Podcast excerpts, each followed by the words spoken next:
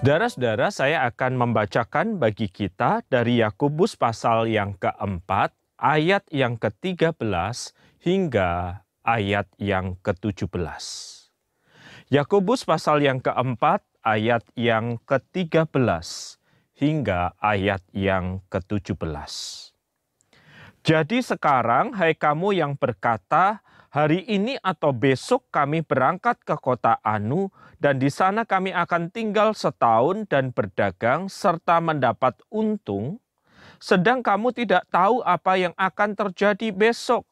Apakah arti hidupmu? Hidupmu itu sama seperti uap yang sebentar saja kelihatan, lalu lenyap. Sebenarnya kamu harus berkata, jika Tuhan menghendakinya, kami akan hidup dan berbuat ini dan itu. Tetapi sekarang kamu memegahkan diri dalam congkakmu, dan semua kemegahan yang demikian adalah salah. Jadi jika seorang tahu bagaimana ia harus berbuat baik, tetapi ia tidak melakukannya, ia berdosa.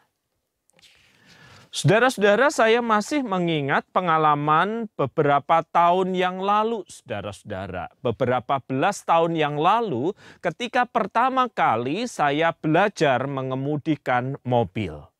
Saya tentu sudah mengambil les, ditemani orang yang lain, sampai kemudian saya bisa mengikuti ujian dan lulus dan mendapatkan SIM A itu, saudara-saudara tetapi membawa mobil sendirian, membawa mobil sendiri, walaupun mobil itu agak tua, saudara-saudara, tetap adalah pengalaman yang menggetarkan. Saya selalu ingat tiap kali saya mengemudikan mobil sendirian itu, di awal-awal saya bisa nyetir, saya selalu berdoa memohon kiranya Tuhan menyertai, memberikan saya ketenangan, menghindarkan dari situasi jalan yang rumit dan susah. Tetapi makin lama saya makin fasih, makin lancar saudara-saudara membawa mobil itu. Dan Anda bisa menebak bukan apa yang terjadi makin lama seiring berkembang kemampuan saya, keterampilan saya, kelincahan saya membawa mobil, makin jarang saya berdoa sebelum saya mengemudikan mobil. Apakah Anda punya pengalaman yang sama, saudara-saudara? Bahwa kecakapan kita melakukan satu hal, pengalaman kita, keberhasilan kita, membuat kita makin lama makin percaya diri membuat kita makin lama makin yakin kita bisa melakukannya dengan baik. Dan ketika kita mulai yakin bisa melakukannya dengan baik, satu hal yang mulai tersisihkan perlahan namun pasti adalah berdoa mencari kehendak dan pertolongan Tuhan, bukan? Pengalaman, kefasihan, keberhasilan menaikkan kepercayaan diri kita dan semakin kita percaya diri, biasanya semakin susah kita bersandar kepada Tuhan di dalam doa dan permohonan. Saudara-saudara, kira-kira situasi manusiawi seperti itulah yang ada di balik teguran keras Yakobus kepada sebagian dari anggota jemaatnya. Di pasal yang keempat ayat 13 dia berkata dengan sangat keras. Jadi sekarang hai kamu yang berkata, hari ini atau besok kami berangkat ke kota Anu dan di sana kami akan tinggal setahun dan berdagang serta mendapat untung. Ada kelompok yang sedang ditegur saudara-saudara, mereka adalah kelompok anggota jemaat yang berprofesi sebagai pedagang. Pada waktu itu orang-orang Yahudi dikenal sebagai pedagang yang ulet dan cerdas. Sehingga ketika ada penguasa hendak membuka sebuah kota yang baru, supaya kota itu bisa hidup, supaya perekonomiannya belum jalan, mereka memberikan space atau ruang yang istimewa bagi pedagang-pedagang Yahudi itu untuk tinggal dan berdagang. Dan dari pengalaman para pedagang Yahudi itu, mereka bisa membuat kalkulasi kami akan berangkat ke kota Anu. Setelah di sana kami akan tinggal selama satu tahun, kami berdagang, mendapatkan untung, dan selanjutnya kami akan lihat apakah akan diteruskan di kota itu atau pindah mencari keuntungan di kota yang baru. Pedagang-pedagang ini berpengalaman dengan jatuh dan bangun. Pedagang-pedagang ini berpengalaman dengan keberhasilan. Dan begitu mereka berpengalaman, maka timbullah sikap di dalam hati mereka sebuah kepercayaan diri, sebuah keyakinan diri, sebuah kepastian bahwa mereka bisa mengatur, bahwa mereka bisa mengendalikan semuanya.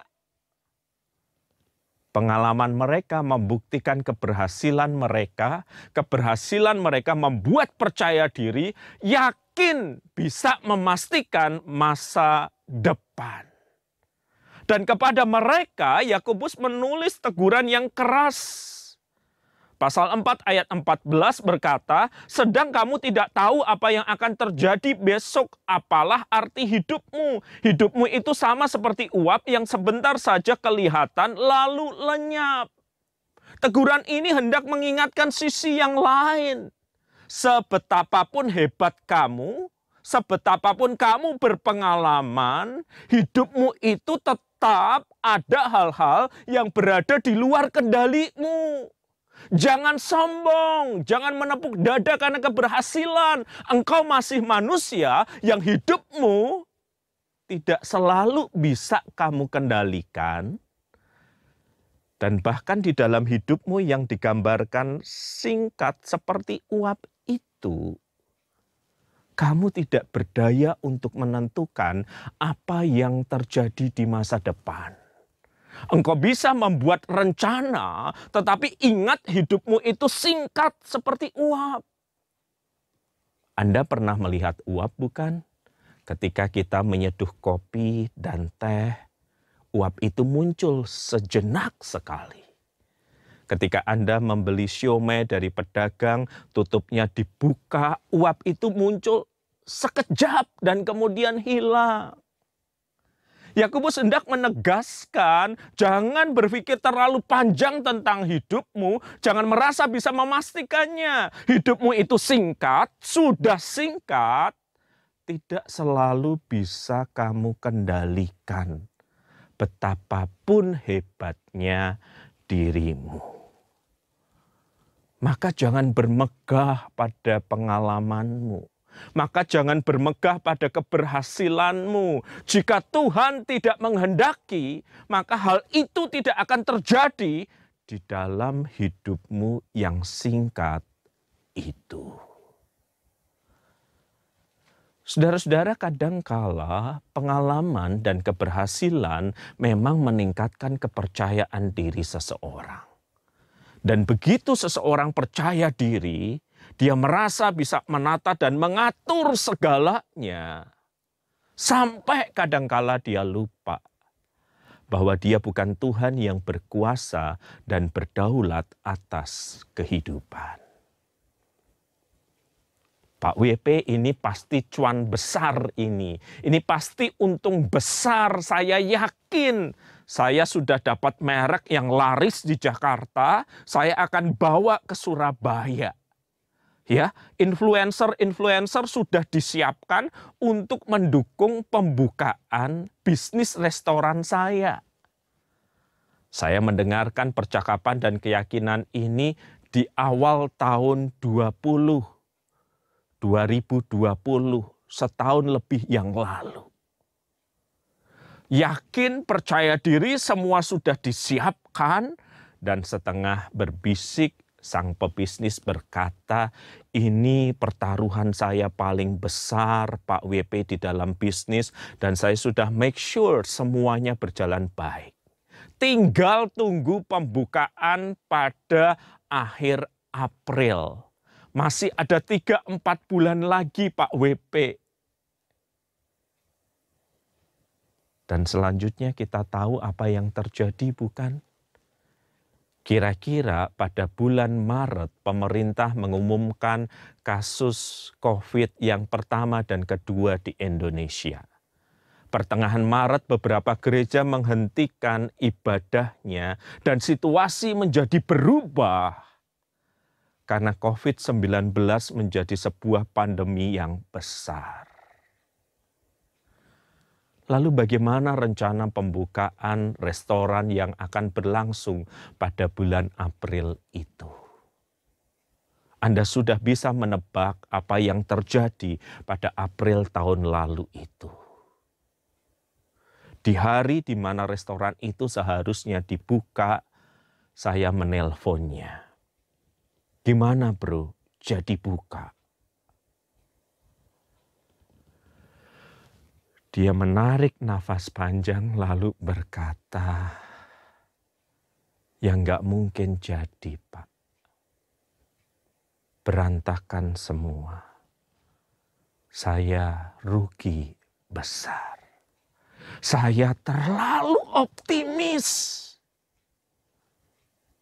Sampai saya lupa ada hal yang nggak bisa saya kendalikan. Pelajaran ini Pak WP mahal sekali artinya bagi saya. Bukan saja saya kehilangan uang yang cukup banyak karena restoran tidak akan jadi dibuka dalam waktu dekat. Tetapi saya juga bergumul tentang diri saya. Saya ini sebenarnya bisa bisnis atau enggak sih? Saya ini sebenarnya cakap merencanakan atau enggak sih? Saya stres, saya tertekan Pak WP. Dan di hari itu saya menawarkan sebuah doa pengakuan bahwa kita, bahwa dia, bahwa saudara dan saya terbatas. Betapapun hebat kita merencanakan, masa depan tidak pernah di tangan kita. Betapapun berpengalaman dengan keberhasilan, kita tidak bisa memastikan 100% akan berhasil ada wilayah-wilayah kehidupan yang menjadi hak prerogatif Tuhan. Dan di situlah kita berkata, jika Tuhan menghendaki. Kita tidak pernah bisa memastikan segala sesuatunya di tangan kita. Kita lemah dan terbatas. Itulah sebabnya Yakobus kemudian berkata di pasal 4 ayat yang ke-15.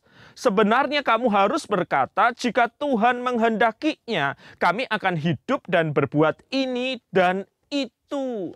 Jika Tuhan menghendakinya dalam frasa Latin Deo volente. Jika Tuhan menghendakinya ada wilayah yang menjadi haknya Tuhan, wilayah yang menjadi misteri bagi kita. Dan di hadapan misteri itu kita mesti berserah, kita mesti menyembah, kita mesti mengakui kedaulatan dan kuasanya. Jangankan merencanakan ke depan, saudara-saudara Alkitab mengatakan, sebab di dalam dia, di dalam Yesus, kita hidup, kita bergerak, dan kita ada. Alias ketika kita menjalani kehidupan ini tanpa Yesus, kita kehilangan gairah, kita kehilangan kekuatan, kita kehilangan tenaga untuk menjalani hidup. Bukankah Tuhan Yesus juga pernah bercerita perumpamaan tentang orang kaya yang bodoh? Yang berpikir bahwa masa depan itu miliknya, yang berpikir bahwa setiap detik di dalam kehidupannya itu ada di tangannya, yang membuat rencananya dengan begitu mantap, rencana-rencana yang hanya tertuju kepada dirinya sendiri, tidak memikirkan Tuhan, tidak memikirkan orang lain, aku akan membangun lumbung yang lebih besar, aku akan melakukan ini dan itu, dan suatu saat di dalam kehidupannya tanpa dia duga nyawanya diambil daripadanya bukan? Frasa jika Tuhan menghendaki mengingatkan kita untuk sadar ada wilayah-wilayah kehidupan yang menjadi misteri. Bagiannya Tuhan. Frasa jika Tuhan menghendaki juga mengingatkan kita untuk hidup bukan bersandarkan apa yang saya mau, saya rencanakan, tetapi berdasarkan apa yang Tuhan kehendaki dalam kehidupan kita Hidup ini bukan milik kita sendiri. Sebagai orang Kristen kita telah ditebus Kristus dengan darahnya dan karena itu muliakanlah Tuhan dengan hidupmu. Apakah rencana-rencana kita memuliakan Tuhan? Apakah rencana-rencana kita sesuai dengan kehendak Tuhan? Ini juga adalah konsekuensi dari kalimat "jika Tuhan menghendaki" bukan saja sadar akan misteri, tetapi sadar bahwa semua rencana harus diselaraskan dengan kehendak ilahi. Tidak boleh berdasarkan nafsu keinginan kita yang berada di luar dari kehendak Tuhan. Saya tidak akan pernah melupakan pengalaman ini Ketika sehabis sebuah persekutuan doa di ibu kota, seorang perempuan datang dan minta didoakan. Kami bergerak ke pinggir dan suara lirih dia berkata, Pak WP doakan supaya segera dapat pasangan hidup ya. Usia saya makin bertambah. Kata orang makin bertambah usia makin kecil kemungkinan mendapatkan pasangan hidup. Tolong doakan. Saya sudah nggak kuat, saya sudah stres ditanyain kiri kanan kapan merit, kapan merit, kapan merit. Saya juga belum ketemu orang yang cocok. Saya menumpangkan tangan dan berdoa untuk dia. Agar dia menyerahkan segala keinginan dan kerinduannya kepada Tuhan di dalam doa. Apa pun yang Tuhan kehendaki di dalam kehidupannya, apakah dia akan menikah atau dia akan hidup sendiri. Kurang lebih setahun kemudian saya kembali ke tempat itu. Perempuan yang sama menarik saya, mengajak saya ke pinggir lalu berkata, doanya Pak WP hebat. Dikabulkan Pak. Saya dapat pasangan. Doa sekali lagi ya Pak. Saya bilang tentu bukan doa saya yang hebat, tetapi kehendak Tuhan yang terjadi atas hidupmu seharusnya demikian bukan? Lalu saya bertanya, ini doa pengucapan syukur ya? Iya Pak, plus satu hal. Mohon Tuhan kasih jalan keluar. Mohon Tuhan buka jalan. Apa masalahnya? Problemnya Pak, saya udah ketemu orang yang cocok. Seiman, aktif pelayanan. Cuman masalahnya tinggal satu. Apa itu? Doakan Pak supaya istrinya mengikhlaskan suaminya supaya tidak menghalangi perceraian yang sedang diurus suaminya. Kalau mereka sudah berpisah, saya bisa menikah dengannya. Saya kaget, saudara-saudara. Itu kekagetan itu kalau digambarkan di dalam sinetron Indonesia pasti sudah di close up. Lalu saya berkata, apa? Sungguh saya tidak tahu akan berkata apa di dalam beberapa detik. Tetapi saya sadar betapa keinginan itu bisa membutakan mata kita sehingga kita bergerak di luar kehendak dan rencana Tuhan. Di dalam situasi seperti ini Anda bisa menjawab pertanyaan ini bukan? Apakah Tuhan berkenan? Apakah Tuhan menghendaki relasi mereka Apakah ini seturut dengan kehendak Tuhan, mengharapkan kehancuran dan perpisahan rumah tangga orang lain agar orang itu menjadi pasangan dengan saya? Frasa Tuhan, jika Tuhan menghendaki saudara-saudara, bukan hanya berbicara tentang misteri kehidupan, tetapi apakah di dalam kehidupan yang kita jalani ini, kita bergerak seturut dengan kehendak Tuhan atau bukan sih? atau kita mengikuti keinginan dan hawa nafsu kita sendiri. Padahal saudara-saudara sebagai umat Kristen, sebagai orang percaya kita meyakini janji Kristus bukan? Aku menyertai engkau senantiasa. Jadi di tengah ketidakpastian, beranilah bergerak. Kristus menyertai senantiasa. Tetapi justru karena Kristus menyertai senantiasa di tengah berbagai pilihan hidup, hati-hatilah. Mata Tuhan melihat Apakah pilihan kita mempermuliakan nama Tuhan sesuai dengan status kita sebagai orang yang ditebusnya?